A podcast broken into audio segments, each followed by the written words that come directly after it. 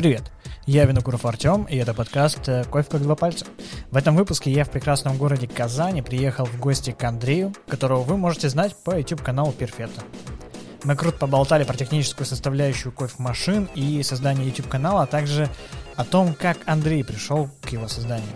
Делитесь с друзьями, ставьте оценки и пишите приятные вещи. Неприятные не пишите, мне их и так хватает. Подписывайтесь на мой инстаграм, который признан экстремистским на территории РФ. Там я выкладываю принты на тему кофе, который вы, кстати, можете прикупить к себе домой или в кофейню. Удачного прослушивания. Погнали. Андрей, привет. А, привет всем.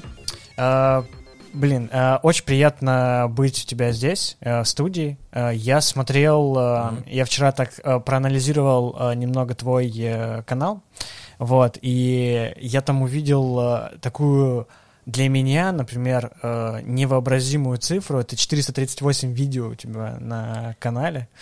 Вот. А и... Еще примерно 100 уже скрыто. Уже скрыто? Ну, то есть, э, скажем так, я приходил на YouTube с кофемашинами. Угу. И по кофемашинам я переписывал только одно видео по их обслуживанию, и то потому, что там я забыл про, рассказать про очистку капучинатора, и тогда у меня голос ну, совсем не поставленный был. То есть, и то вот это я перезаписывал в 2019 году. То есть, с 2019 года это видео так и стоит. Первая версия была 18 угу. соответственно. Вот. Но по остальным темам, соответственно, я очень сильно развивался. То есть я приходил именно с автоматами. В остальном я ну, слабо разбирался. Э, чуть выше обычных пользователей, безусловно, но это стало увлекать со временем. Изначально uh-huh. канал был только по автоматам. Ну и из-за этого, когда приходит новая информация, ты перезаписываешь там, где было неверно старое или что-то неактуально. В реальности там много скрыто, но сейчас мы просто решили так сделать. Мы не актуальные в отдельный плейлист сделали. То есть плейлист открытый, а, а видео ну, видел, по да, ссылке. Угу. То есть, человек, получается, если хочет посмотреть какой-нибудь старый, например, тест кофе, ну, без проблем он открывает э, тот плейлист и смотрит. Плюс еще у нас э, стримы сейчас в других местах сохранены. То есть там тоже так. Иначе там было бы чуть ли не тысяча уже их. Угу. Блин, насколько сложно вообще? Я э, просто посмотрел э, первое доступное видео, которое там было, с пометкой 4 э, года назад. Ой, оно лучше намного, чем последующие видео. Вот, и я удивился реально. То есть я такой думаю, блин, если это первое видео, то оно, во-первых, и э, достаточно хорошо снято, и как бы я не профессионал в плане, в плане съемок, поэтому для меня это было смотрибельно.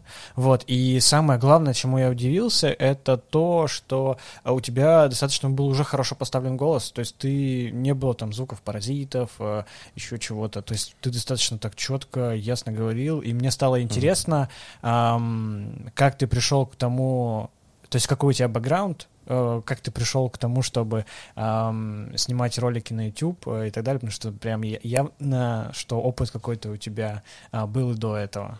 А, скажем так, дело в том, что у меня проблемы с дикцией, они как были, так и остаются. Но в плане чистоты речи а, первое видео записано через год, почти ровно, после того, как я перестал работать э, в супермаркетах, торговых центрах с продажей техники конкретным людям. То есть э, как раз избегать лишний раз слов паразитов, э, говорить более четко мысли. Я это уже разучился. Тогда у меня получалось это лучше. Вот сейчас я люблю уходить в прострации, рассуждать. Но об этом, я думаю, поговорим, потому что в реальности это нужно. Это, это mm-hmm. нужнее, чем говорить четко и выверенно. Есть большая разница. Вот серьезно, восприятие людей, когда человек говорит суфлера четко, красиво, и когда он говорит сбивчиво, переходит с пятой на десятый, но он говорит, ну, как будто с тобой. Вот, mm-hmm. у нас сейчас второй путь. Вначале, как бы, я шел по первому пути. А, вас постоянная работа, соответственно, с клиентами, которые, ну, ты, если будешь им рассказывать, как дядя Вася, они у тебя ничего не купят. Это тренирует речь. То есть э, съемок за плечами, работы на радио у меня нет. У меня была стажировка в нашем э, телевидении городском, эфир. Э, я тогда был студентом, я не журналист, студент. Но у меня смежная. У нас, э, получается, кафедра э, социологии, но на, в тот момент был факультет э, журналистики и социологии. И так получилось, что я тусовался с журналистами. Социологи, ребята, вы ребята скучные. Вот. И там же подружился с деканом, с замдеканом по воспитательной работе Роман Баканов.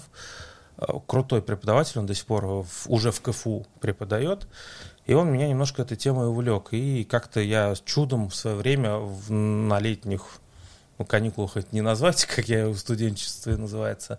Вот, я летом попал в эфир, ездили, мы снимали репортажи, меня учили снимать репортажи, а, не как оператор, а именно как ведущий. То есть я там уже даже был смонтированный мною ролик, но скажем честно, на телевидении смонтирован тобой ролик, это ты просто пометил себе, что надо вырезать. И потом ты сидишь с монтажером, который это на кассетах делал тогда. Ого.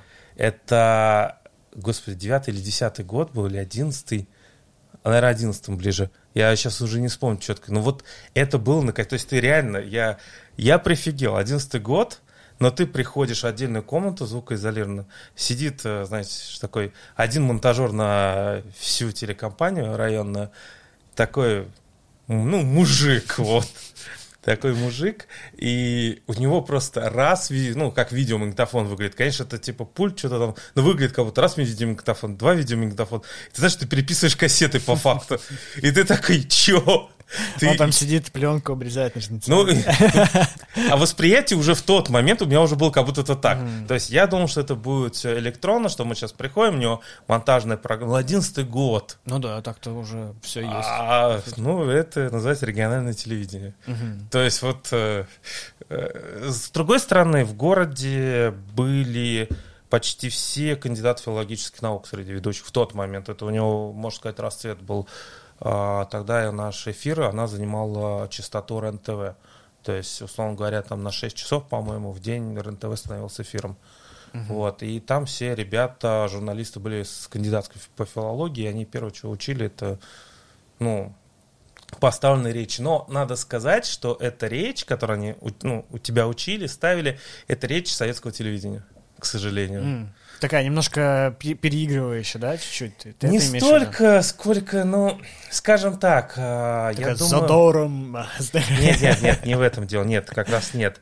А, скажем так, а, я не смогу тебе объяснить, что такое речь телевидения, но ты сам прекрасно отличишь региональное телевидение сейчас мгновенно от нашей российское, от западной журналистики и так далее. Легко отличишь, прям на слух я не знаю, давайте сейчас что-нибудь включим из эфира, и ты сразу такой, ой, это, это что-то где-то там из Иркутска, Казани, вот, вот так. Да. Ясно, прикольно. А вообще, как э, пришла идея к тому, чтобы ты в какой-то момент такой говоришь, все, я типа не хочу людям это объяснять, хочу больше, более широкой аудитории это Нет, я рассказать. первый ролик уже записал, когда я уже не работал mm. в продажах. Получается, у нас история была своеобразная. А, я приходил в продажи, ну, из других продаж, из связного. Вот. Когда я работал в связном, там была жесткая школа. То есть, по части техники продаж и так далее, хорошо научили. И я приходил, устроился в Делонге. Но, как, мы все говорим, что я устроился в Делонге, что мы устроились в Делонге, но в реальности Делонге в штат не набирало Делонге, это через какое-то кадровое агентство, тебя нанимали промоутером угу. представлять делонги и продавать делонги. А, я тогда в Медиамарте это было. То есть. И вот там я увлекся кофемашинами. Ну, давайте будем честными. Я увлекся кофемашинами, да, я с 14 лет. У меня вот здесь вот рожок. Вот видишь, вот там вот серый рожок. Да, да. Он у меня с 14 лет. Это, ну, это рожок матери. Я его утащил и обменял на более... mm, кофемашину. И, вот, это как музейный экспонат своеобразный. Да, мне интересовала тема кофе, но она была детская, знаешь, когда ты в 14 лет хочешь почувствовать себя мужиком и кладешь 4 ложки растворимки без сахара. Вот, и такая, ух. Ох, кофе, кофе сейчас. Ну. Да, да. И дальше это было нормально воспринималось. Прикольно. Да. А, да, это была, конечно, тема, но в реальности меня увлекло другой. Давайте будем честными. Ты мог продать кучу блендеров и получить с них... А можно материться или нет? Да, да. Ты ну. мог бы с них получить нихуя. Угу. А мог продать кофемашину Примадонну за 60, от 60 тысяч она начиналась. Это была 6600. Самая топовая в тот момент была 6620. 6600 а отличалась тем, что у нее, короче, не было открывающей подставки для большой чашечки. Mm. То есть 6620, вот поддон, и в ней по центру, соответственно, поддон открывался, и Ну, ты ставил высокую чашку. Угу. Вот, 66-20 этого не было, разница была 20 тысяч. Ого. Вот именно только из-за подставки? Вау. А, я сейчас, может быть, что-то какой-то еще пункт в меню уже забыл за это время, но вот я всегда помню кардинальное отличие. Это в том, что у меня в канале я могу мелочи опускать, но для меня важно, что влияет на выборы. И вот на выборы влияла только вот эта херня. А, а вообще они должны были стоить с маленькой разницей, но 6600 всегда было по промо. Из-за этого промо она получалась на 20 тысяч дешевле. Вот. И вот ты продал эту одну машину, ты мог блендеров продать в два раза большую сумму получить, снова говоря, повторюсь, нихуя. Угу. Вот ровно такая дырка от бублика. А продав вот эту машину, ты получал 3000 дополнительно. Ну и, знаешь, сразу стал интересоваться машинами, кофемашинами после этого. То есть это началось так. А потом получилось так, что, ну, я человек бедный, по сути, был очень сильно. Э, я сам по себе. Э, и я мечтал о том, что надо кофемашину домой поставить. Любую, но одно дело, когда ты рассказываешь, а другое дело, когда ты живешь с этим. Вот, и мне тогда вручили мою первую кофемашину. Да, ребят, я мажор, моя первая машина была, это Юра была. Это была Юра Ена 5, после ремонта, без капучинатора. Мы тырили капучинатор по трем медиамарктам. У нас была сборная солянка. То есть, э, то есть приходит машина, там накручивается капучинатор, и вот, э, ну, как бы, резьба есть, ничего больше нет. Вот, и ты берешь такой с одного магазина забрал одну штучку, с другого забрал другую штучку, то есть, и собрал капучинатор по запчастям. Наполовину бошевский получился, наполовину юровский. Вот. И после этого, ну, дальше пошло-поехало. И из-за этого я стал хорошим специалистом э, именно по, прежде всего, кофемашинам в своей сфере. То есть потом, после, я там был период болезни два года, потом, когда я восстановился, меня сразу же забрали Дулонги, как только я выздоровел, сказал, хотя уже сменился супервайзер, но коллектив, э, часть коллективов промоутеров, которые лучше всего работали, они остались те же самые, они узнали, что я выздоровел, говорят, забирайте его. Вот, и потом перешел Philips. И такой ореол, то, что я разбираюсь хорошо в кофемашинах, он был. Хотя сейчас я понимаю, что это не совсем так. Я хорошо разбирался в Делонге и Филлипсе. Ну, Филлипс uh-huh. Эко. Вот. То есть э, про машины Юры, Крупса, э, Баша, Симмонса особо я ничего не знал, потому что мне не нужен был. Наш магазин были только две фирмы, Саека и Делонги. Все. Uh-huh. Вот. Э, и в один момент тебе надоедает этим заниматься. Плюс знаешь, э, у меня был юношеский максимализм и юношеская такая, я не знаю, идиотизм, я бы сказал. То есть я оставался в фирме, не переходил в другую, когда все остальные промоутеры бегали туда-сюда. Ну, потому что, знаешь, два месяца хорошая мотивация в Филипсе, потом 10 месяцев там ты получаешь 30 тысяч. Угу. А в другой, например, в SEB, это Тефаль, Мулинекс, Крупс, Ровента, там в этот момент платят 80, и все бегут туда. Угу. А я не бегал и сосал лапу после болезни с долгами. Вот, и как мне это надоело, и наш региональный директор э, по Филипсу в Казани, уже, я думаю, можно это говорить, он был супервайзером, это как бы начальник по Казани, и еще какой-то директор из Москвы, Филипса, решили замутить, собственно, бизнес по аренде кофемашин. На базе Филипса, ну, сами же из. Филипса.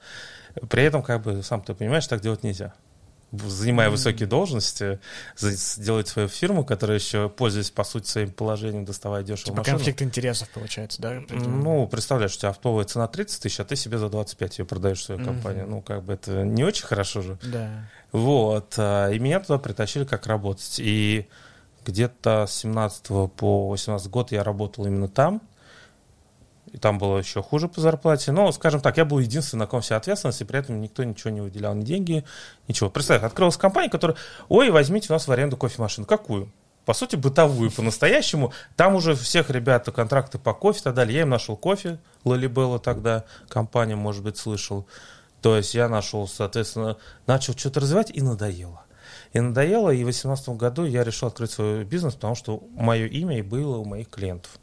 То есть они мне продолжали звонить, и даже некоторые до сих пор откуда-то спустя пять лет находятся. Вот, что купить и так далее. И я ушел работать, продавать БУ кофемашины, потому что у меня за это время сложилась дружба с мастером отличным, Андреем, единственным в Казани хорошим мастером по кофемашинам.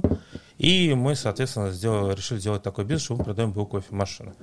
Я сейчас к чему веду? Тому, что я потом захожу на YouTube, да, и, ну, человек пишет, вот я хочу купить у вас кофемашину. Я говорю, вот это прикольно.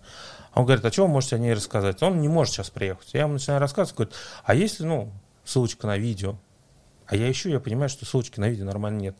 Был единственный канал, Кава назывался, на украинский. Он там тоже бушный кофемашин, старый Саековский показывал ну, скажем так, очень поверхностно. И был сайт 101 кофемашина, который сейчас я на дух не перевариваю, потому что там самое ужасное, что, на мой взгляд, может быть, это перемешка с нормальной информацией ценная и ерунда полнейшая. Угу. То есть, например, мастера реально по ремонту кофемашины его читать не могут. А, но есть и хорошая информация, поэтому нельзя сказать, что этот сайт плохой. Нет. Ну, как бы, вот. Просто даже сложно сказать, на чем он специализируется в реальности.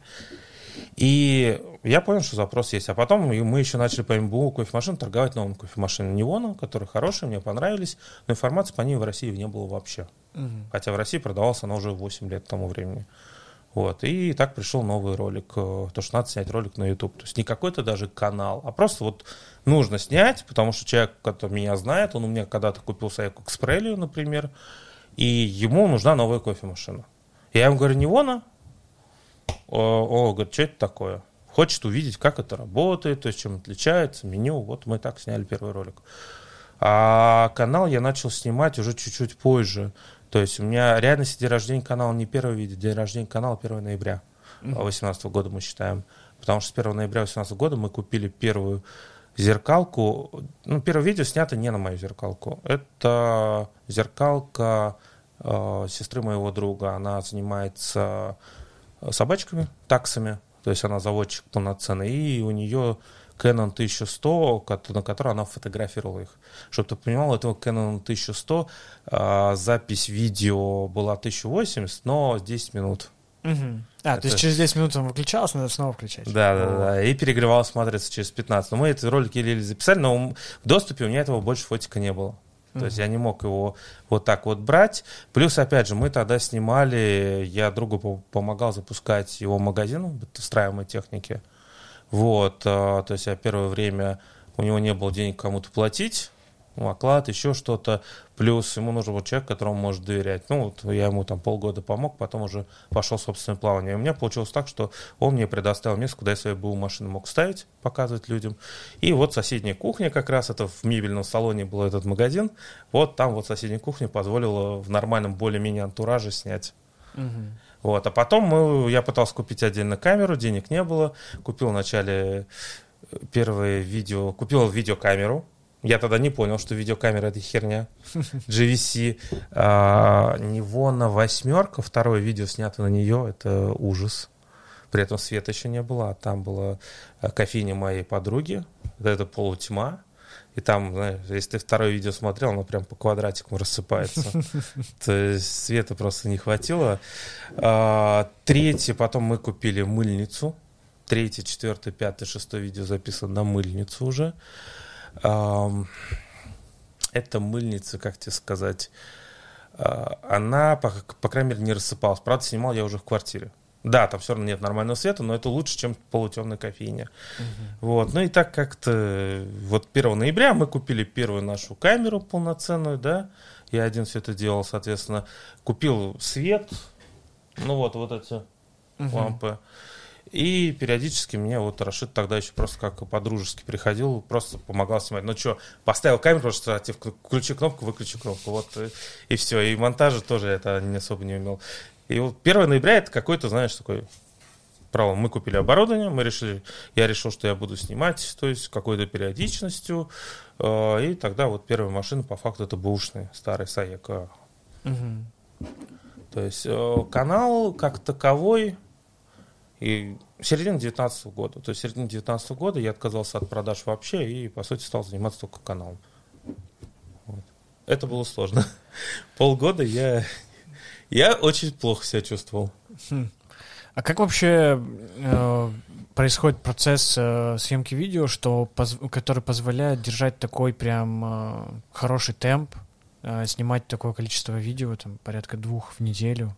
А? Во-первых, я умею болтать и наливать воды. Это большой плюс. я, это, я не контролирую этот процесс. А второй момент, это связано с тем, что по сути, очень много есть о чем рассказывать. То есть у меня тема очень обширная. Это домашний, ну, домашнее приготовление кофе. Это куча тем, соответственно, это раз.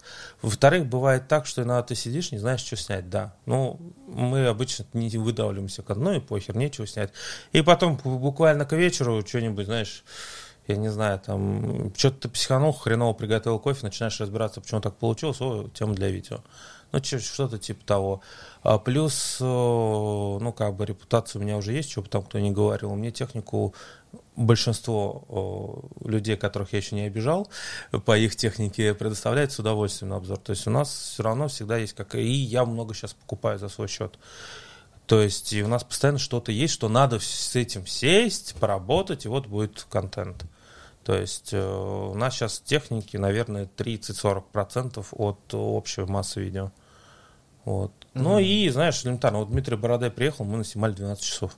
Ты же не выпустишь это одним роликом. Вот да, тебя уже там 4 ролика, и то мы там 8, просто 8 часов пропали в реальности. Вот. Э, такие поездки зачастую тоже возвращаешься с большим запасом на 2-3 недели вперед. Угу. Вот. А раньше я даже больше выпускаю, выпускал, было в среднем ролик раз-два, раз-три дня, но качество его было ниже, чем когда ты начинаешь уже как-то снимать с двух камер, ты начинаешь уже подсъемок кучу делать специально, да, наглядных, ты начинаешь нормально монтировать, это все-таки время уже съедает. То есть в среднем на один ролик у тебя 2-3 дня монтажа. Угу. 2-3 дня монтажа. Да, ну, серьезно. да, при том, что, да, многие скажут, это что там, ничего сложного нет. Но, знаешь, я тебе больше скажу, почти всегда те, кто рассуждает, что ничего сложного нет, ничего сами сделать сразу не могут. Ну это, да, я представляю. Да, там... Э, это, более того, надо понимать, что клиповая съемка, вот это красивая и так далее, это совершенно не то же самое, что съемка большого видео. К нам первый более-менее серьезный оператор приходил с за плечами несколько рекламных роликов красивых в клиповом стиле снятым. То есть, там, знаешь, минуты полторы, там все быстро, все дым машина, все дергается, красивый свет, контраст. Э, я считаю, что она снимала хуже, чем студент моей жены, который подрабатывал там 2-3 видео снимая. Серьезно. То есть я сейчас смотрю, у меня глаза прям плачут от того, какая там элементарно настроенный свет и какой там цветокор. Угу. А звук я молчу. Звук это как бы мы только год назад научились монтировать. Мы узнали, что существует Audition. Но в целом, мне кажется, это же э, всегда такая история с э, мультидисциплинарностью, что когда ты начинаешь что-то делать, э, ты сначала думаешь, ну вроде, вроде окей, давай разберемся, а потом там еще какой-нибудь э, э, открывается путь еще, и все это изучить невозможно, и поэтому потихонечку это лучше. Есть еще один момент. Делать. Вот если честно говорить, а, видео и аудиооборудование — это самое худшее, что ты можешь выбирать по обзорам. Потому что в реальности ты ничего об этом не узнаешь по обзору. Ты узнаешь только, что вот этот человек считает эту камеру неплохой по сравнению с той. Это угу. круто. Если ты человек доверяешь, это уже что-то. Это он тебя сократил сильно выбор. Огромное ему спасибо. Но в реальности э, ты не можешь увидеть, как снимает картинку. Ты не можешь услышать, как звучит звук. Угу. Давайте будем честными. Это все обработано 10 раз. Уже то, что ты залил уже в компьютер, он уже обработался. Даже если ты ничего с ним не делал. И ты не слышишь, как это все происходит. И от того, ну, вот у нас а, после Sony A37, который снимал ужасно, был Canon 250D. Он до сих пор есть. Я его всем крайне советую начинающим вообще, кому нужно начинающее видео, Canon 250D ваш выбор, потому что у него шикарный автофокус, если ты снимаешься сам. У него нормальный ручной фокус, к нему куча дешевых тушек.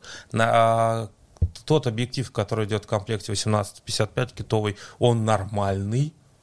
Да, ты ставишь даже элементарный блинчик, ты понимаешь, насколько более четкие, прикольные цвета, резкий, но он нормальный, стандартный. То есть можешь снимать на него универсальный. И вот мы с ним по сути, с 2020 года, с конца января. Вот тогда появилась более-менее адекватная картинка. И я в прошлом году разорился на Sony 6400. Такой, ну, Sony, ну, угу. знаешь, что у нас Canon, во-первых, до сих пор выступает второй камерой. Мы даже не думаем купить вторую 6400 на вторую, чтобы была одинаковая картинка нахрен, потому что 6400 отвратительная резкость. И это не от объектива, ребята. Мы, мы купили уже сигмовский объектив, там куча объективов уже сейчас. Понимаете, с Canon мы не парились по поводу объектива. Мгм. У меня был полтинник а, на него и 1855. Полтинник не доставался год с чем-то. Ну, потому что он снимал, как основная камера снимался. Сейчас он снимается только с полтинником и блинчиком, в основном с полтинником, потому что снимает второй, э, второй камерой лицо. Ну, то есть там полтинник шикарно отрабатывает, Мгм. портретник. Вот. а, и я к чему? К тому, что сейчас у нас объектив 6.7. И по сути это происходит из-за того, что Canon снимает второй час камерой, а в случае с Сонькой поиск объектива был исключительно из-за того, чтобы он не размазывал нахрен все. Сочные цвета, крутые, слов нет. То есть, ну, ты берешь необработанное видео с Canon, необработанное видео с Sony, у Sony цвета прям вау, радует. Ну, битрейт другой совершенно. То есть чувствуется, что это камеры разного уровня. Но вот для обычного человека Canon будет в разы лучше. Потому что что делать с резкостью, мы хз. А, Он более-менее адекватно снимает сигмовским а, объективом, а, который уже самый дешевый тридцатку стоил, и он 16, то есть он почти в упор ко мне стоит. А, И, соответственно, с 4К. Мгм. То есть, если ты ставишь уже Full HD, уже картинка не, совсем не резкая. Реально, вот первые два видео сняли, и я прям так захотел скэн вернуть. И я больше скажу, когда Рашид снимает подсъемки, фотографирует, э, еще что-то, он всегда берет Canon. Вот, э, и, а ты никогда не поймешь, но 6400 всеми считается базовой камерой, когда у тебя нет на А7. Мгм. Ты берешь, типа, ну, 6400. Все ее советуют. А Canon 250D это игрушка для детей. Ну, а как выяснилось, ни хрена. По звуковому оборудованию то же самое. У нас был радиомикрофон Rode, да, прикольный. А, Но, во-первых, мы тогда, правда, не умели обрабатывать звук, скажем честно. Но все же процессор камеры, он со звуком херово работает. И мы потом купили, соответственно, Zoom, который дешевле этого Rode. Один набор, то есть микрофон переносной нормальный, да, а, собственной петличкой при этом уже, да. Все это стоит д- 11 тысяч. Радешка тогда Wireless Go, по-моему, называется, 19 стоила. И звук стал намного лучше. Да, ну, пришлось научиться совмещать звуковые дорожки с аудио. Для этого мы даже стучалку, как кино, купили. Ну, удобнее, чем руками. чё- Мгм. Да, и все, и а качество звука лучше. Без обработки. С обработкой вообще шикарно. То есть, а ты как бы... И да, Раде хорошая, как петличка, но зачем мне она, если у меня родная устраивает в зуме? А и зачем мне это Wireless Go подключать уже к переносному микрофону? Мгм. Ну и вот так вот ты, типа...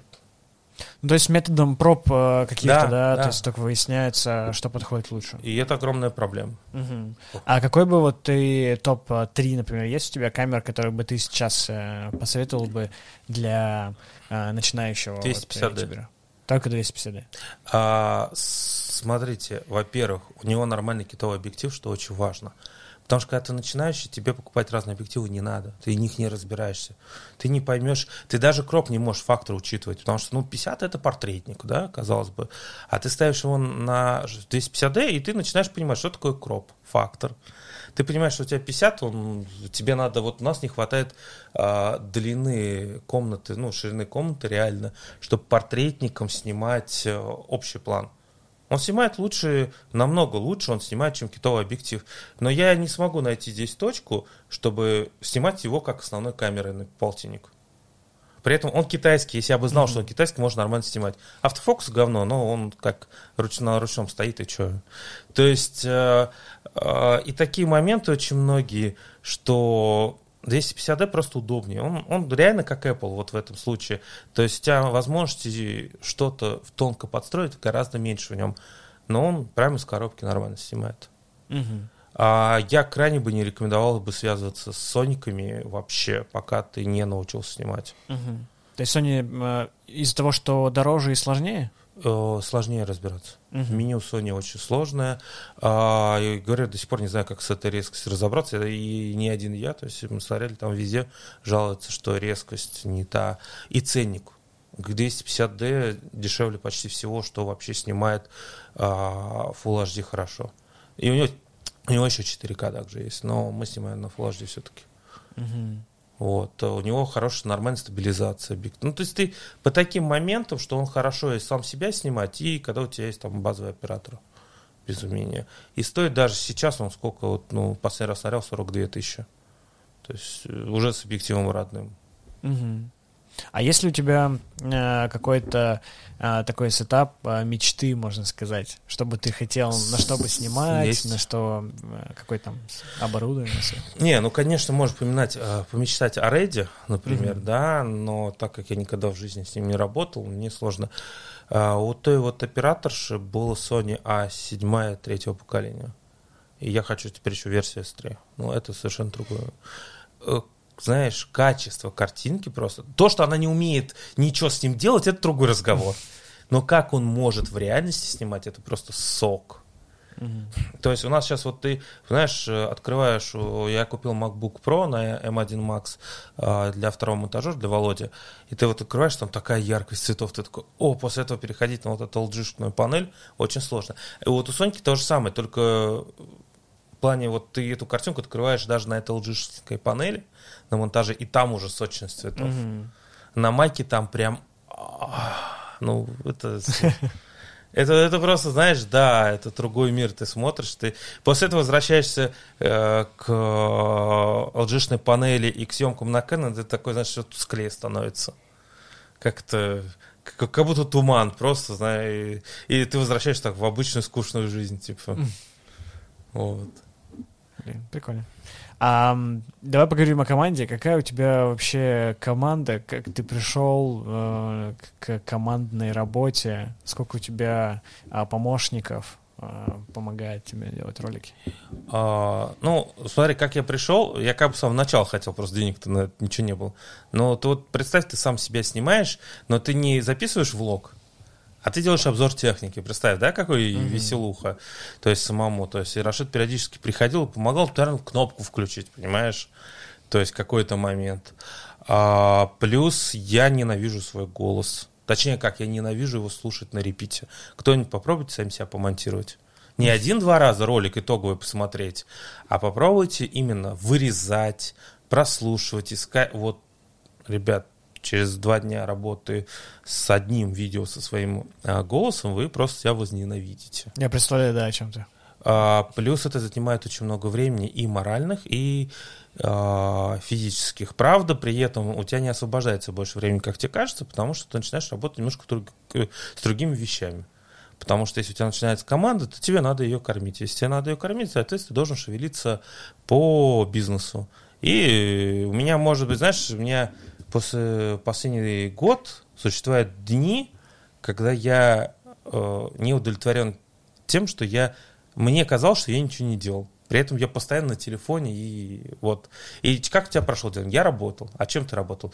Ну, созвонился с тем и с тем, обсудили поставки того и того. Там сейчас еще у нас магазин с другом есть, и там еще свои тут геморрой. И ты такой, а что ты физически? Вот ты снял? Нет. Ты познакомился с этой кофемолкой? Нет. Ты вот, вот тебе нужно две недели, чтобы поработать с кофемолкой. Ты поработал? Нет. Ты хотя бы поиграл, отдохнул во что-нибудь? Нет. И ты просто, а что ты делал? Кроме как слово работал, ты не ответишь. Понимаешь, вот и раньше ты, вот я четко, вот я, например, этот день посвящаю того, что мы работаем, например, с кофемашиной, с каким-то зерном, да, пытаюсь понять, как она работает на том зерне, как работает настройка та или иная, как она сказывается на кофе. И такой, ну, я работал с этой машиной. Ну, вот, и, знаешь, у тебя есть результат, ты говоришь, вот я заебища кофеек тебе приготовил. А здесь результат, он будет через месяц, через два. Вот. А, но э, с командой мы по-настоящему появился первый человек на подхвате в 2020 году. Это был студент моей жены, она в технику в тот момент работала. Они, они ну, как раз техникум связи у нас, он принимал WorkSkills. Ну, это как бы типа очень круто. И, я не знаю, они там все ходили, о, у нас WorkSkills. Мировой чемпионат рабочих профессий называется. Mm-hmm. Но имеется в виду рабочие профессии, это айтишник там, это видеооператор как раз-таки. И вот, ну, скажем так, видно, где снимает он и где без него. Не потому, что он снимает хорошо, а просто потому, что появился человек, который держит камеру. Вот. Угу. Который делает проводки, ну, что-то пытается делать. Все-таки здесь разница есть большая. А, далее, соответственно, После этого я понял, что оператор нужен, но монтажом также в тот момент занимался я. То есть он просто приходил на два часа в неделю, условно говоря, снял что-то, и дальше я с этим вожусь и постоянно психую на Никита. Ты что? А его нет рядом. Ну и он, он еще не совершеннолетний, я не могу наорать на него по факту. А, и у нас была какая-то яма. В общем, я понимал, что, во-первых, вот уже есть какой-то оператор, но приходящий. И, но мне нужен нормальный оператор, нормальную зарплату, чтобы у него были четкие задачи. Желательно, чтобы он еще монтаж взял и так далее. А, на тот момент денег не было. Но и была какая-то своеобразная, я помню, что-то у нас было с развитием, то ли канал, на мой взгляд, слабо, то ли что развивался. И я, в общем, обратился к своему старому другу, а, которому еще учился в университете, который, в отличие от меня, закончил таки социологию, и он хороший аналитик. А, он занимался инфографией, аналитикой, работал, например, в Бибосе там, и, в общем, я попросил его просто проанализировать э, канал с точки зрения маркетинга. То есть, ну, что у меня вообще, как там, то есть, как ищется, как можно улучшить развитие, да, чтобы оно... У меня был, естественно, прирост, но мне всегда мало-мало, хочешь больше, да, чтобы mm-hmm. смотрели людей, больше находили. Вот. А я попал в тот момент, когда он увольнялся с предыдущего места, с Бибоса. И это как раз было после, ну, короны. Это в июле мы с ним договорились. В августе он провел своеобразный анализ канала. А, выяснилось, что тот канал, на который я ориентировался, он мне не конкурент, потому что мы вообще в других степях и с другой аудиторией. Зря я, типа, вообще э, в депрессии сижу, что там Russian бариста летит к высотам, а я, типа, сижу до сих пор там. Ну, понимаешь, у меня естественный прирост, а Russian бариста в тот момент куда-то топчик mm-hmm. улетел просто. И я такой, какого черта? Вот это все. Меня успокоил. Я после этого взял его как аналитика. А, потом выяснил, что он до сих пор хорошо рисует на компьютере. У него жена дизайнер. Иногда она вмешивается и рисует в нормальной превьюшке. У меня появились превьюшки. И, короче, сейчас, чтобы ты понимал, он нам построил новый сайт.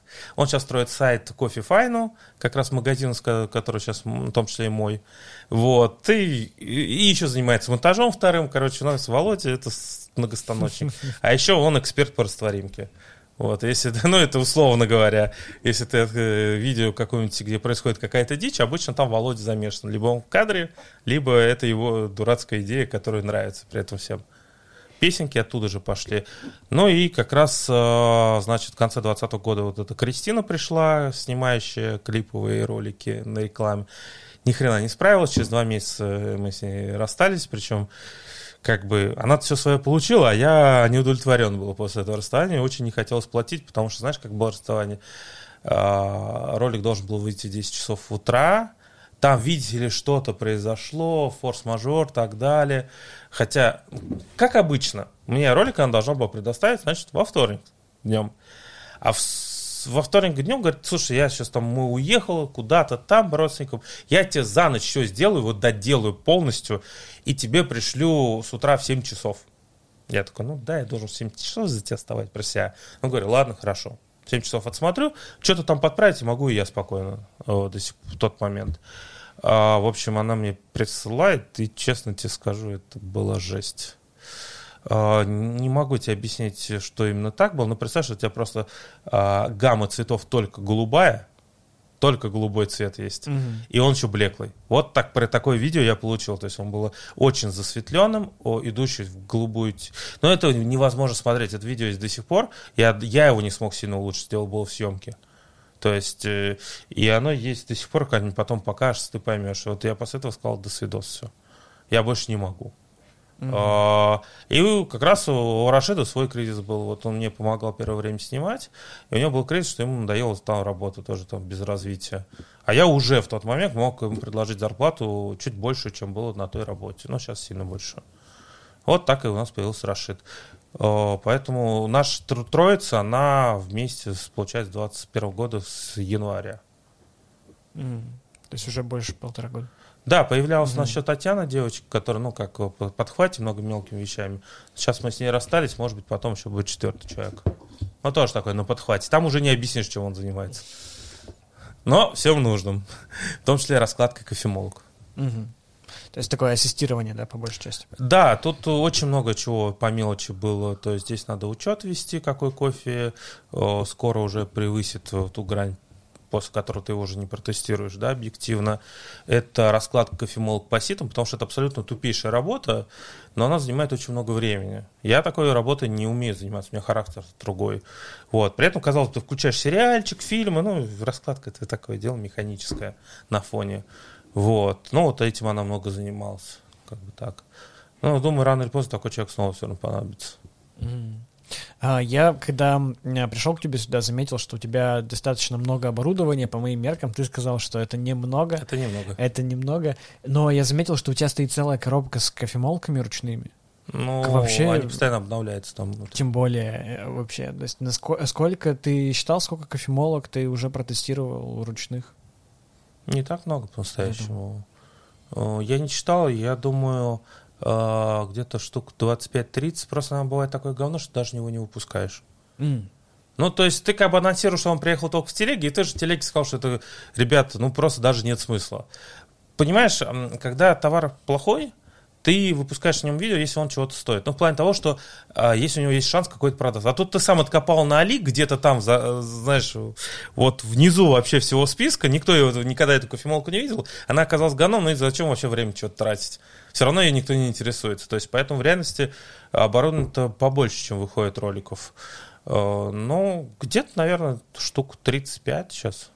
30. Очень жалко, что ну, с развитие уходит постоянно, да, есть какие-то этапы развития, где ты уже не эволюционируешь, а уже, по сути, революция происходит. И вот этот революционный шаг был с раскладкой, например, по ситам. Мне очень жалко, что много кофемолок еще там. Ну, у нас было два переломных момента. Первый знаком с Сергеем Блинковым, когда мы узнали, что такое помол для турки настоящий. И это, знаешь, это, это, вот до этого все время говорят, что это помол для турки, но это не помол для турки. Mm-hmm. Это как бы ты сидишь такой, у тебя половина видео в этом плане неправильная. Вот. А, и второй был, когда мы стали раскладывать по ситам. То есть, если честно, большинство кофемолок мне даже сейчас не надо тестировать. Мне достаточно посмотреть на разброс. Хм.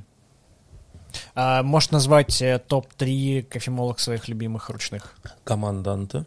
Это угу. прямо отдельный мир. А, конечно, это в первую очередь фильтр, безусловно. Ну и турка, и фильтр. Да, но это... Чтобы ты понимал, Рашиду требуется 40 секунд для 10 грамм а, ну, 40 секунд, чтобы помолоть 10 грамм по турку на первом щелчке свободного хода команданта. Все остальные кофемолки, ближайший конкурент был где-то полторы минуты. Ну, то есть настолько в нем удобнее все равно работать. По фильтру, ну, это самая чистая пока ручная кофемолка, которая у меня была. То есть, э, кстати, ну, как тебе кофе? Мы приготовили его не лучшим образом, но он неплох. Да, вообще, очень хорошо. Вот. А по электрическому еще кофемолку я все добавил тогда. Я mm-hmm. просто у меня нет такого деления ручные электрические. Суммарно, наверное, где-то 60-70. 60-70 кофемолок. Mm, Вместе да. с ручными. Ручные электрические плюс. Да. да. О, чума вообще. Ну, у нас, понимаешь, у нас еще очень ограничено. По сути, вот ты а, еще пойми, что это еще до 50 тысяч почти все. Mm. То есть mm-hmm. это прям вот такой сегмент домашний. А есть ли у тебя цель может быть, сейчас э, прошу, знаком ли ты с кофемолкой э, э, EG1 ручная от... Нет. Блин, я забыл, как называется. В чем ее фишка? Потому что очень много я знаю всяких европейских кофемол, которые здесь не продаются.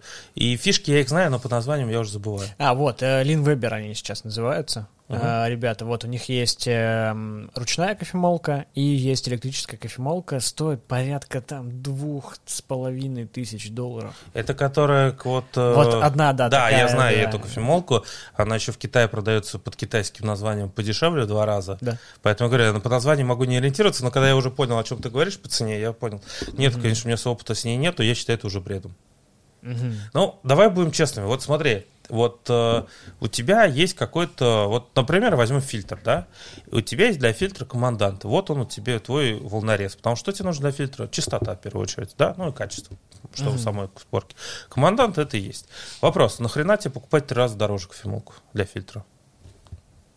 Ну, то есть, ты, наверное, ее купишь, но это будет, я думаю, электрическая, с большим, э, условно говоря, ресурсом на большую скорость работы либо супер-пупер, там российская будет какая-нибудь поддержать российскую, да? Зачем тебе ручная? То есть для этого. И для меня вот как-то все-таки предел команданта кину вот такие ценники. Я уже не воспринимаю сильно дороже их. Я не понимаю, зачем.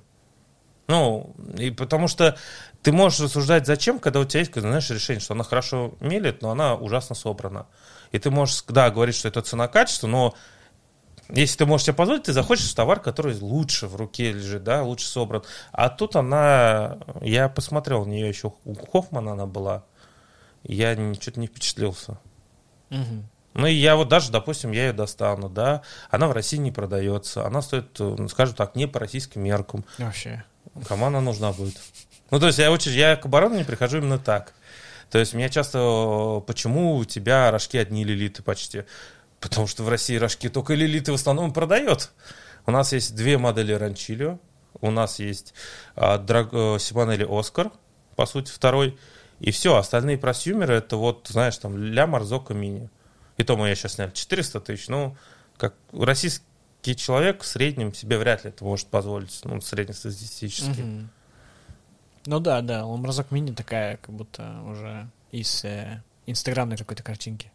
Ну, когда я с ним поработал, я понял этот прикол кондомости, но, честно говоря, а, я в тот момент уже был владельцем Лилит Бьянки, если я бы не был бы владельцем Бьянки, я уже тогда сказал, я бы ее с удовольствием купил себе.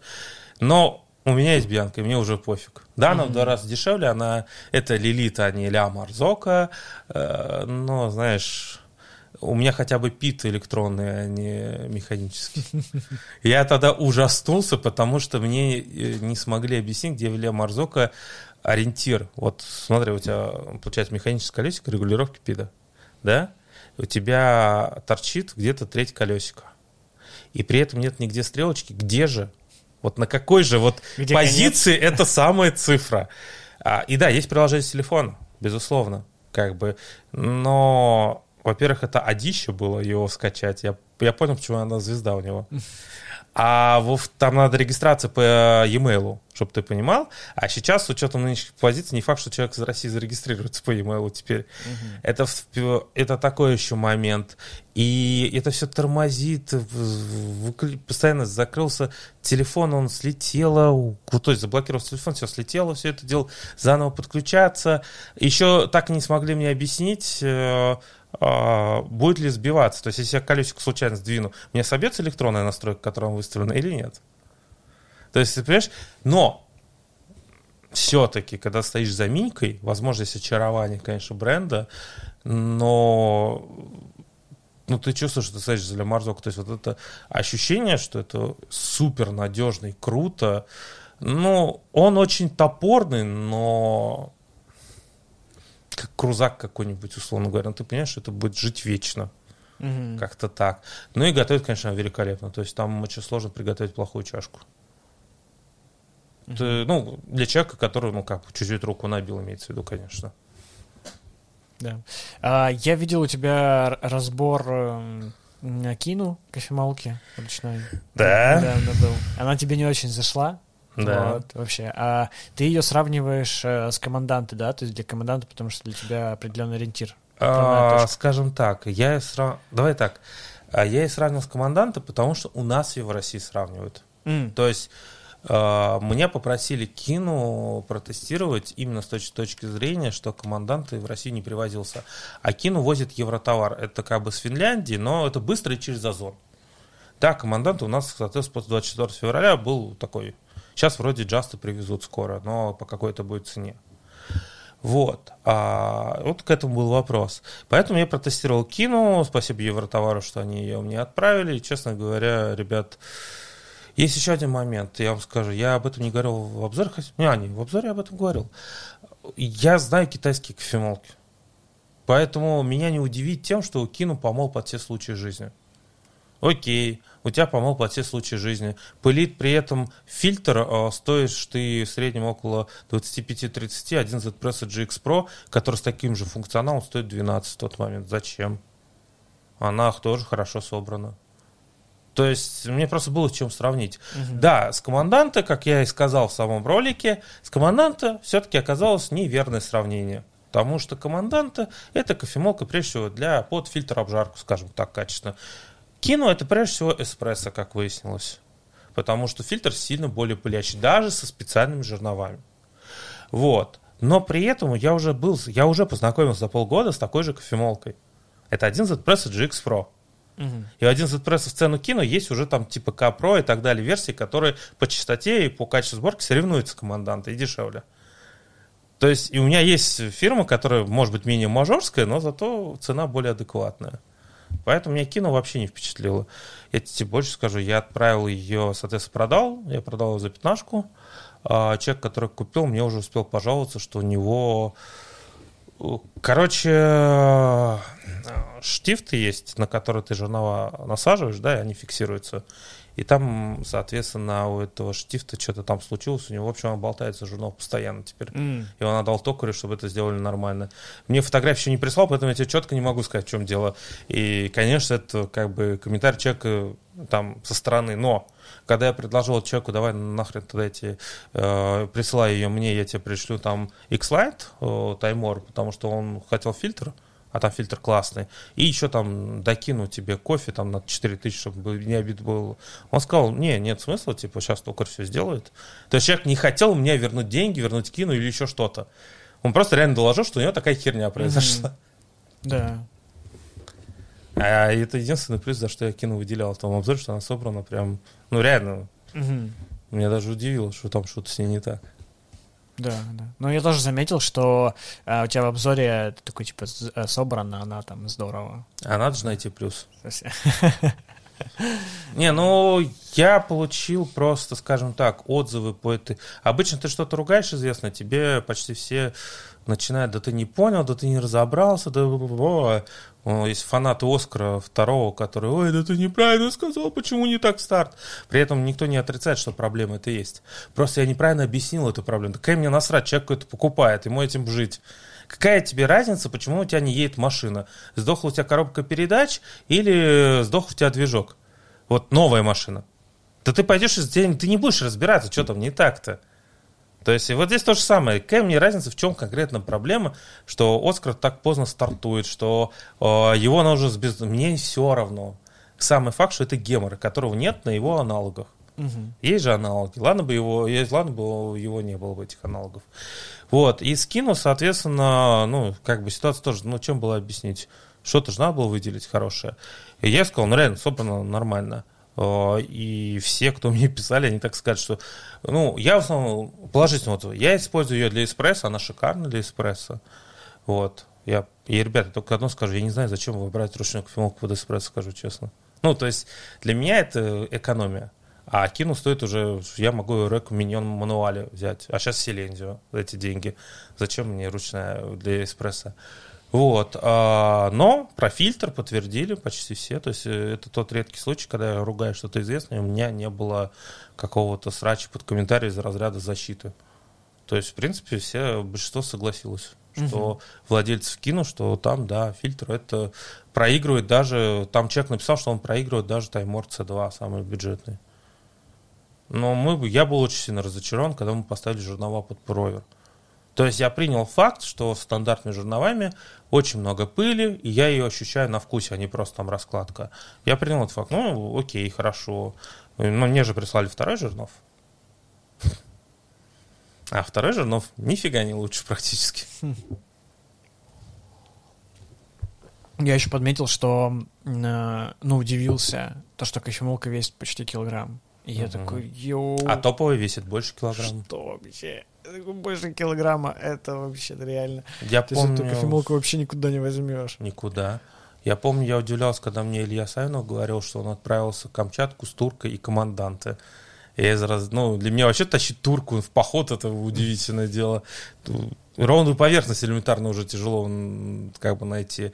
А еще и команданты. Потому что в тот момент я, я сам ездил в поездки с Таймор Нано, которая, конечно, по-моему, сильно хуже, но она компактненькая, легенькая, места занимает мало.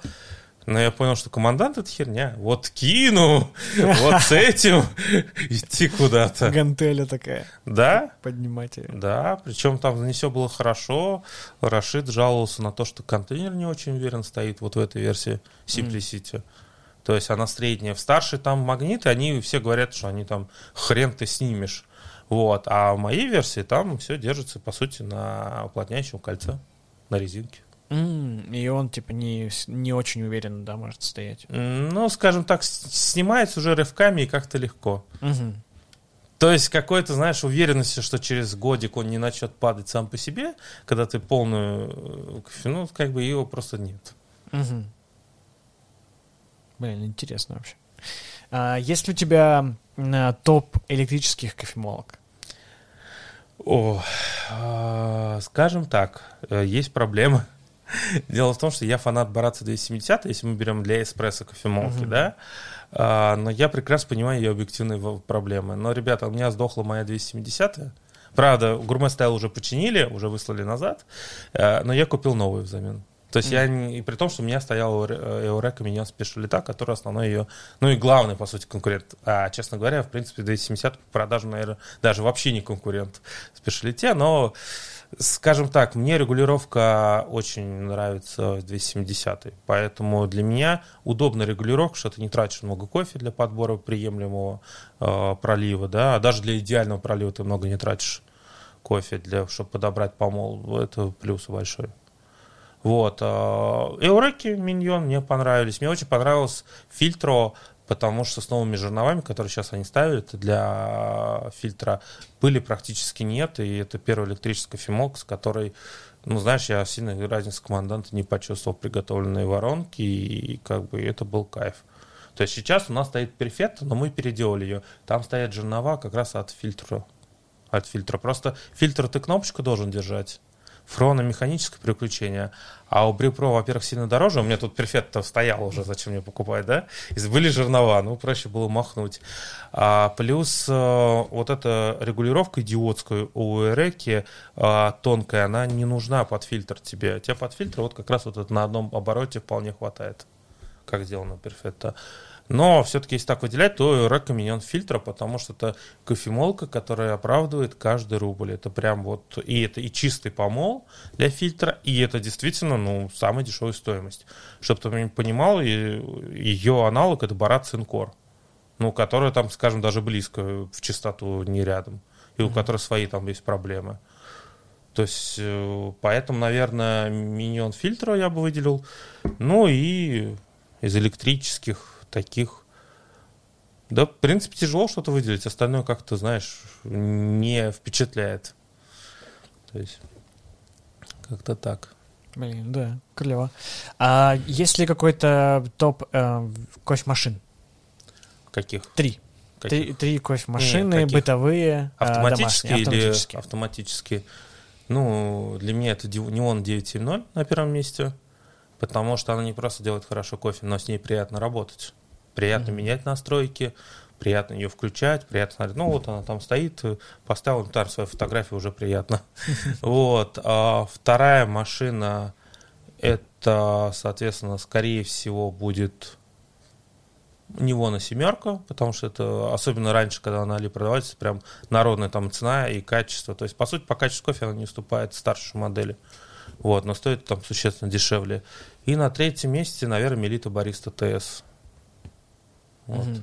Эта модель интересна тем, что они реализовали э, дверцы на кофемолке и сделали электронное переключение между двумя отсеками кофемолки. То есть в реальности человек может засыпать два сорта кофе, и если в обычной кофемашине тебе в реальности нужно где-то 3-4 чашки пролить, чтобы реально поменялся и помол, и сорт кофе, который используется во всей таблетке кофейной, да, то здесь им, в принципе, уже следующая чашка после переключения, она на 70% состоит из кофе, который во втором отсеке. И это можешь задать уже по профилям.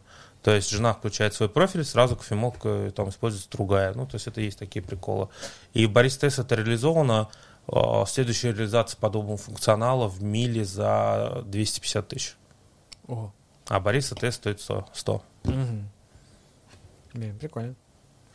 А, слушай, вот э, я вспомнил сейчас, что ты говорил о том, что видео, которые построены по э, условно по суфлеру, вот, mm-hmm. и когда идет более естественное общение, они отличаются, и что более естественное общение, оно лучше работает, чем... Э, оно заходит не всем. То есть для привлечения страны он заходит далеко не всем. Но с точки зрения привлечения людей, которые не знакомы с твоим каналом, с тобой, любой какой-то скрипт или любое поведение, оно кому-то не зайдет. Угу. То есть меня большинство там называют ну, там, занудным, вот, это нормально, кому, кому-то не понравится другой момент. Но понимаешь, когда речь идет о работе уже с аудиторией, которая тебя знает, тут а, представь себе одну ситуацию. То есть мы общаемся в Телеграме спокойно, и я там такой естественно, да, а потом я прихожу на YouTube, и я совершенно другой человек, то есть я такой собранный, не матерюсь, такой прям ух, и это же не так. У очень многих блогеров есть эта проблема, когда ты знаком только по YouTube, а потом случайно заходишь в их Инстаграм или Телеграм, немножко охреневаешь, что они там посылают, то есть, и это нормально, то есть ты понимаешь, что у публичности есть своя вторая сторона, но у тебя резонанс, то есть вот здесь интеллигентный такой молодой человек, а здесь какой-то, по сути, уже на контрасте, причем не, mm-hmm. в, не в реальности, но на контрасте, какой-то гопник-бытляк.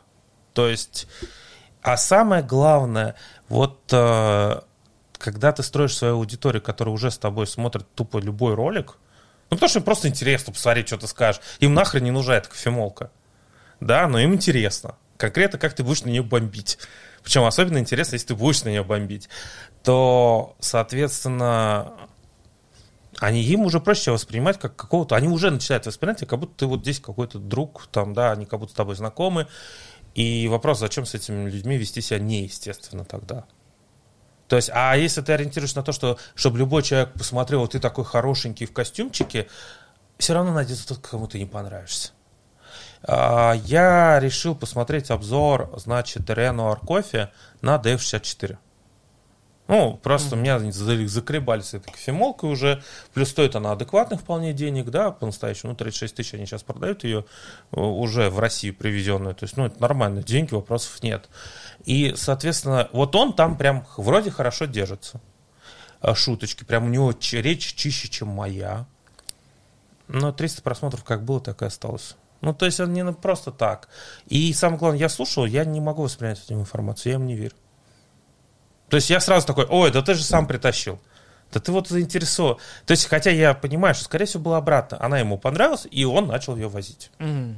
Ну, потому что не та, не та компания, понимаешь? То есть, Ренуар Кофе, это же небольшой импортер, который, да? Скорее всего, как раз таки и было. Тебе ему понравилась кофемолка, он решил ее привезти договориться. Я думаю, было так. Но когда я смотрю ролик, который хорошей дикции, там такой молодой человек, ну, я ему не верю.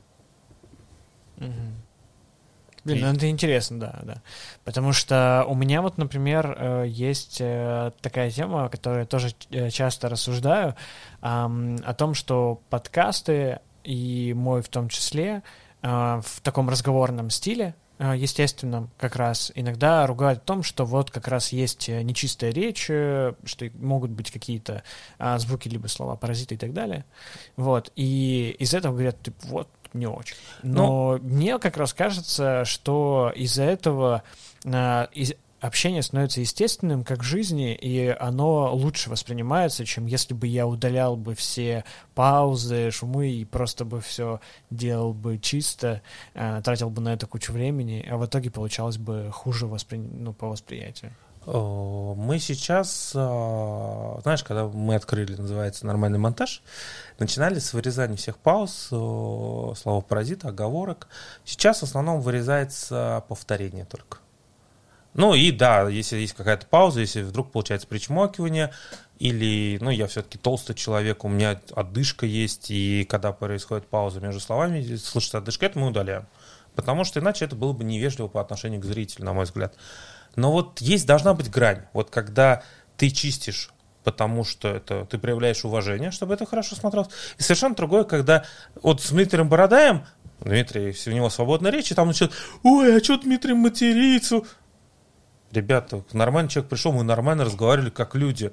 Это подкаст 12 часов. Что он должен 12 часов держать маску публичности? Я нам наоборот договорились, что мы говорить, естественно, пошли-ка вы нахрен куда-нибудь с такими запросами. Ну, то есть, по сути, вы пытаетесь человека переделать. Зачем?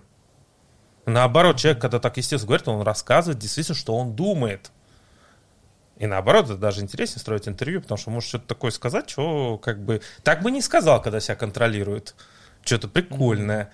А, я считаю, что, более того, я считаю, что если ты приглашаешь гостя, гость должен диктовать, как он, как он должен говорить, как ему удобно. Угу. Хочется материться? Да пусть матерится. Если твой канал не поддержит мат, ты просто запикаешь. Вот, серьезно, вот просто mm-hmm. вот так вот. А если, соответственно, у него много слов-паразитов, то окей. Бывает исключение. А, у меня было видео с, Евг... с Евгением Шотом, и Евгений Шота до сих пор одна и та же проблема с речью, хотя у него собственный канал и так далее. Он делает паузы долгие, а потом начинает фразу с буквы «э». Это плохо. Хм. Это надо... Почему? Обычно «э», «а», «и» мы заменяем паузу. То есть, типа, вот, типа, вот опять же, вот как я сейчас сказал, типа, слово паразит. Это и есть так. То есть ты говоришь, тебе надо задуматься, и ты заполняешь вот это, ну, подсознательно, чтобы не выглядеть там дурачком, чтобы не было паузы. Слушай, ну, э, как бы тебе сказать? Вот, и вот это «а», она заполняет паузу. А у Евгения другая проблема. Он делает эту паузу, то есть задержку, и она уже ощущаться начинает секунду, полторы, mm-hmm. а потом э, и вот так вот постоянно. И вот, когда я выпустил первое видео с ним, я понял, что второе мы это будем резать. Угу. Потому что было слишком много уже здесь моментов, а, которые отмечали, и это меня мешало восприятию Евгения как профессионала. Поэтому мы стали это резать. А бывает, кстати, знаешь, какие случаи прикольные. Мы дел, берем интервью у Михаила первый раз э, Шарова в 2019 году. И все хорошо, но Михаил причмокивал много. Там сухо, плюс, ну, то есть, смотри, говорит, говорит, вот это. Угу. Естественно, ну, то есть он просто губы, соответственно, смачивал, чтобы легче было дальше говорить. И это попадал. И я ему сказал, что, Михаил, крутая речь вообще у вас. Ну, у него прям хорошо, как знаешь, как будто все время разговаривает на публику. Но, говоря, есть такой момент, ну, как бы неважно, просто вот я прям сидел, вырезал, чтобы, потому что все остальное было хорошо, я это как проявление моего уважения к Михаилу. Я, мы приезжаем через полтора года снимать его, у него этого больше практически нет. Ну, Миша Шаров это такой редкий пример человека, профессионала до глубины души. Ты вот этот момент сказал, он уже все. Он явно поработал над собой, я скажу. И ты уже его вообще монтировать легко стало после этого. И если человек много говорит, например, слово типа, да, вот он сидит, вот типа, типа, типа, типа, ну и пусть говорит. Зачем это? А зачем при этом еще это вырезать? Если ты его обратишь на это внимание, он будет сдерживаться, он будет каждую фразу обдумывать. Появится пауза, ему будет неудобно говорить, некомфортно. Ему будет некомфортно говорить, он будет меньше с собой говорить, меньше информации получишь. То есть, ну, как-то так. Я с тобой согласен, то есть, живое общение в плане подкаста самое важное. Угу. Есть... Есть еще, наверное, когда ты говоришь э, на звук э, или на камеру, я думаю, ты тоже это подтвердишь, подтвердишь, что когда мы слушаем какие-то неестественные моменты, э, мы можем прочувствовать их лучше, чем в жизни, когда у нас есть еще какие-то факторы раздражители. Типа есть визуал, например, есть еще если тактильные какие-то ощущения и звук, то мы как-то можем сгладить углы. А когда мы только слушаем, мы, наше все внимание сконцентрировано на, на звучании, и поэтому неестественные моменты слышатся ярче и четче. Ты понимаешь, что что-то что не так идет. Это может быть подсознательно или осознанно, но при этом все равно получается так, что такой, так, что-то здесь не так. Да, и более того, когда ты начинаешь вырезать, э, подкасте аудио, я думаю, все равно у кого-то будет знать, что что-то здесь важное было вырезано. Mm-hmm. Или что-то там вот такое, что случайно сказал, это, наверное, вот хитрый какой-то человек. Представляешь, еще вот тебе сидит человек, рассказывает тебе про... Был же прикол не год назад, ты еще брал интервью у Артема, блин, фамилию, простите, забыл на Т. Тимиров? Тимиров, да, по поводу ценообразования чашки капучино. Представь, в этот момент он говорил кучу паразитов, и ты бы это вырезал. И там просто mm-hmm. слышится эта пауза. Человек рассказывает о том, что журналисты что-то там неправильно сказали, что не формируется не так, э, из индустрии причем, заинтересованы, и у него постоянно пауза. И они слышатся. Или перескакивание. То есть понимаешь, что сбивается ритм голоса, значит, здесь что-то вырезали. А что бы там могли вырезать? Может быть, все-таки себестоимость чашки вообще 10 рублей. Да, да. Маржинальность кофе, и там, знаешь, обрезается, и потом такой, ну вот, да, получается так. Да, что-то мы совсем там зарабатываем мало. Да, да, да. До этого просто все отстегнули. Вот. Хорошо. А какие планы вообще на будущее? Что ты видишь в плане развития себя, канала, команды? Ты хочешь вырасти? И вот знаешь еще в продолжение этого вопроса, можно ли эм, на, в кофейном поприще э, таком э, добраться, не, не знаю, там до каких-нибудь э, мега просмотров, типа, знаешь, миллионных там Нет. просмотров. Это, понимаешь, когда приводят пример Хоффмана, люди явно не видели статистики Хоффмана. А если ты откроешь Social Blade, ты увидишь, что Хоффман достиг своего пика просмотров в коронавирус. А тут надо учитывать, что он говорит на английском языке. Мгм. Это и он признанный там чемпион сия и вся, автор кучи учебников, книг. Это важный момент. То есть Хоффман стал таким просматриваемым только в корону. До короны у него было 120. После окончания локдауна уходил с миллионом. Он собрал себе все эти интересы. Все, ребят, забудьте. Э, У меня в корону не было никаких изменений. То есть у меня был естественный рост, он как был, так и продолжился. А по поводу, у нас в России только такой, соответственно, рост был дикий тоже у Russian Barista, но не буду сейчас комментировать, у меня здесь свои моменты по поводу, откуда этот рост взялся. То есть там, если будешь брать э, у Стрельникова, поинтересуйся. Мне, конечно, он скажет, что естественно, но просто интересно, действительно. Мгм. Может быть, они удачно попали в сегмент. Или, опять же, надо понимать, что у Стрельникова выстреливают только рецепты. Вот прям. То есть, если ты откроешь обзор техники, даже популярный домашний, ты увидишь, что там просмотр сопоставим с моими. А выстреливает у него в первую очередь даже не теория, где он должен быть немножко тренер, да, крутой. И, по идее, кто, как он готовит, рассказывает, например, как готовить эспрессо, должно быть очень популярным. Тренера СТ, собственно, Академия обучения бариста. А он набирает 11-12 тысяч. А рецепт э, какого-нибудь, простите, на трехминутного эспрессо с тоником 100 с чем-то. Есть, да, эта разница? Да, То есть да, у меня, вот, и поэтому э, как бы это другое, это просто другое, другая аудитория для другого. Вот, тут э, не то, что я это как-то э, обесцениваю, просто это совершенно другое. Вот. А, и я был с ужасом удивлен, когда я обогнал в 2020 году большинство каналов, которые я сам а, смотрел с точки зрения техники. Макси Кофе. А, о них, оказывается, 20 тысяч подписчиков. И просмотров сейчас по 2 тысячи в среднем. А и как бы мы даже иногда кадры их используем, потому что им все европейцы предоставляют машины, они их снимают, там заказные обзоры зачастую, но зато красивая картинка, да, и некоторые моменты технически хорошо что показываются, то есть можно это взять и показать. А они уже давно... А раньше это воспринималось какая-то цифра. Или это бабушка из Сиэтла. Сколько лет они уже на Ютубе? Сколько там подписчиков? Я не помню, сколько подписчиков, но по просмотрам там сейчас в среднем 2-3 тысячи. Мгм. А это как бы канал, который хрен знает когда еще был, и он был очень влиятельный. И там подписчиков 200-300 тысяч, что ли. Но по просмотрам-то э, там деградация жутчайшая. И большинство, в том числе у меня, мертвых душ тоже до хрена. Откуда они берутся? То есть человек выбирает кофемашину, он смотрит видео, он, о, спасибо, человек, вот тебе лайк, вот тебе подписка, благодарность. И все, он выбрал машину. Ему следующая машина понадобится через 5 лет. То есть есть часть из них, которые остаются смотреть, например, кофе, тесты, еще что-то. Но большая часть все-таки, давайте будем честно, выбрали кофемашину, бьют там Паулик из магазина, это еще хороший вариант, если Паулик. Им остальной контент не интересен. И вот так появляется эта мертвая душа. А так получилось, что оказывается, что эти ребята, там, Макси, Кофе, Сиэтл, значит, не, либо много было слишком заказных обзоров, э, просто я, мне кое-что режет очень сильно там у глаз сейчас, А, либо, соответственно, ну, короче, не смогли создать аудиторию, которая постоянно смотрит.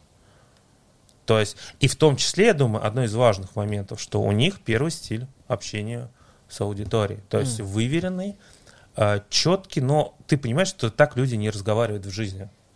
А поэтому... Ну, у нас, например, вот недавно ролик вышел с кринжовой абсолютно песенкой. Абсолютно кринжовая песня. Спетые... э, Володя хорошо поет, но у него совершенно другой, то есть стиль пения. И, и вот эта кабарешная песня, это на базе бухгалтера комбинации была, она ему вообще не подходит. И тем не менее, видишь, что вот э, мы выпустили третью песню, все три ужасно звучат, но они как бы со смыслом все. И это и люди ждут. Они растворимку это вспоминают каждый раз, э, где, где песня растворимка, когда мы снимаем, там еще что-то. То есть, а, если ты сделаешь в первом стиле общения, ты никогда в жизни так подобное не сделаешь. Это, это оно не вписывается просто. Мгм. А, а ты делаешь это не для того, чтобы кого-то цирк устроить, но реально просто интересно, хочется... Спи... У нас, если послушай, вот это обзор iTop 3605, там слово каждое подобрано. То есть там прям вот песня прям четкая по тексту об этой кофеварке. И вообще ситуация, в какой человек вынужден... Там лирический герой вынужден покупать этот iTop за 15 тысяч вместо Бьянки. Потому что мы живем в России. Мгм. Да. То есть, получается, э, количество подписчиков, оно не всегда влияет на количество просмотров, потому что может Вообще быть не и несколько сотен э, подписч- э, тысяч подписчиков, но при этом небольшое количество Знаешь, просмотров. иногда ты можешь встретить у некоторых блогеров в видео фразу «Меня смотрят 70% без подписки, подписывайтесь». Ты должен быть счастлив, что если твое видео смотрят 70% без подписки, ну да, и при этом оно равняется либо больше, чем количество подписчиков. Это означает, что тебя живо- смотрит новая аудитория. А, меня YouTube постоянно режет. То есть периодически YouTube мои ролики просто не показывает новым зрителям. Ну, особенно сейчас, когда монетки нет. Мгм. Потому что интерес э, у Ютуба рекомендовать мои видео становится меньше. Зачем? У меня всегда было мало рекламы. У меня иногда пару раз я встречал обвинения, но я потом, сейчас, знаешь, когда выехали в Абхазию, а там же как, там же премиума нет, но при этом и реклама крутится, в отличие от России сейчас. Я охренел, когда некоторые видео смотрел. Знаешь, 12 минут видео, 7 заходов на рекламу, 8. И Я просто такой, чё? То есть у, у меня самое большое количество а, было рекламных ставок, а, 8. И это был э, ролик, это был фильм на час 40. Ого. И при этом два из них, это, знаешь, это, и причем, точнее, одно из них, это прямо вот перед началом просмотра, то есть, то есть в ролик прервался 7 раз, ну, таких в паузах логично, то есть, когда у нас монетка была по всей, я еще парился с тем, чтобы поставить рекламную паузу, значит, в тот момент, когда закончилась мысль, чтобы не посередине. А некоторые вообще не парятся, я смотрю. А вообще э, до отключения монетизации э, это было эм, выгодно монетизировать вообще на YouTube? Что-то Ну, ты в любом получалось? случае будешь монетизировать и никуда не деться, Мгм. потому что иначе твои видео не показываются. Зачем YouTube показывает твое видео, если он сегодня не зарабатывает? Это совсем недавно ввели то, что YouTube в любом случае поставит монетку. А до этого этого такого не было, и YouTube просто видео не показывал без монетизации. А, Скажу так, а, монетка сама по себе не очень много места занимала. Она у нас была под 80 тысяч последняя. Вот когда она отвалилась, средняя а, сумма приносила 70-80 тысяч. Но отвалилась же после 24 февраля не только монетка, Мгм. а рекламодатели и так далее, и так далее. У нас и так их особо не было. А тут уже вообще все. Потому что те- кто хотят брать рекламу, они все одни и те же. И я сам, ну, как бы с тести, огромное спасибо, поддержка за тесте, но мне даже просто иногда неудобно их вставлять в ролик, потому что уже и так все знают. Да, Надо дать передохнуть. Если я у тесте не буду брать за рекламу, на чем будем жить? Вот. а, И отсюда все как бы идет. А, Монетка, она, чтобы ты понимал, 80 тысяч для такого канала, как мой, по размерам, это очень много. Это очень много. Э, У меня такие цифры были только потому, что у меня взрослая аудитория смотрит. М. То есть какой-нибудь средний блогер с 80 тысяч подписчиками, просмотрами в районе 7-8, ну, гарантированными, скажем так, да, у него 20-25 было. То есть я, когда все стали кричать про монетку, это вот типа Bad Comedian. Вот они, да. Им это жестко влетело. А Нам, да, было неприятно, но просто помимо этих 80 тысяч, после 24 февраля мы оказались, что у нас там почти минус 250 тысяч из э, бюджета на канал на следующий месяц. Вот тогда пригорело жестко. Вот. Прикольно. Какие планы? Что хотелось бы сделать из такого А, масштабного? У нас сейчас, у меня произошло жесткое деление бизнеса, и после 24 февраля я понял, что а, по тем правилам, которые я веду канал, мы канал сильно не вырастет в доходах, а для развития требуются деньги. Поэтому я начал развивать второй бизнес, который мы сейчас делаем, который полностью из а, аудитории канала вырос, кофе Fine, там, где продаются хорошие кофемашины. Вот, ну, потому что у меня, у моего друга огромные связи в мире кофемашин. И вот моя цель следующая – это привести команданта и привести кофеварки капельные у Мелиты, э, по- которые готовят по стандарту ЕЦБЦ, ну, то есть, которые аналог Макомастера, которые никогда не вывозились в Россию до этого. То есть, я хочу уже стать, ну, таким мини-партнером, скажем так. То есть, это вот такое вот сейчас цель. То есть, сейчас даже на первом месте цели не канал, потому что они естественные. обозреть то-то, то-то, то-то. Но опять же это напрямую связано. Привезу эти капельки, они появятся, соответственно, у меня. А, в чем прикол, чтобы ты понимал, да, между нами? А, розничная цена самая дешевая милиты с, с сертификатами ЦБЦ 70 евро. Ого. Теперь вспомни, сколько стоит Макомастер. Вообще. Сейчас даже не хочу вспоминать, сколько он будет сто- стоить. около тридцатки. Да, да, это вообще. То есть, и когда ты увидишь, в результате, когда ты появляешься, вот этот Дулонги Клесидра, который реально сертификат ЦБЦ имеет и продается в Ашане за 7 тысяч рублей, потом ВАС проплатила Делонги. Я всю жизнь Делонги срал за качество кофе, ну, канала, да, всю жизнь Мгм. канала. Но, ребят, как бы, она реально готовит как мока, а стоила 7 тысяч в Ашане. И, естественно, я на все глаза закрою. То, что там щелкает термостат, там, как и говорит, это насрать. Она готовит ко- кофе э, без возни на уровне моки. А стоит в 4-5 раз дешевле. Но ее практически нет. Мгм. То есть... А, а у Мелиты было, но наш дистрибьютор Мелиты не возил, поэтому, когда после 24 февраля Мелита разорвала контракт, развязаны руки теперь, вози, что хочешь. Ну, это сложнее с точки зрения логистики, но просто у нас знакомый есть импортер, который, ну, для которого это не проблема. Мгм. То есть, э, поэтому сейчас задачи такие. Привести то, чего нету у других, да, дать возможность норм... и выставить за нормальную цену. Потому что, к сожалению, РРЦ в Европе 70 евро, в России 70 евро, к сожалению, не будет. Но это шанс на то, что она будет хотя бы в России 100 евро, а не, а не 3 400 пи- 500. Мгм. Да, в этом плане, конечно, есть куда двигаться. А по каналу, ну, по сути, у канала почти всегда, знаешь, цели из разряда это два, либо просмотры, да, всегда хочется там 100 тысяч, там не загораем и так далее. Хотя сейчас 100 тысяч уже нет смысла. Тебе табличку уже никто не пришлет, эту серебряную кнопку. Вот.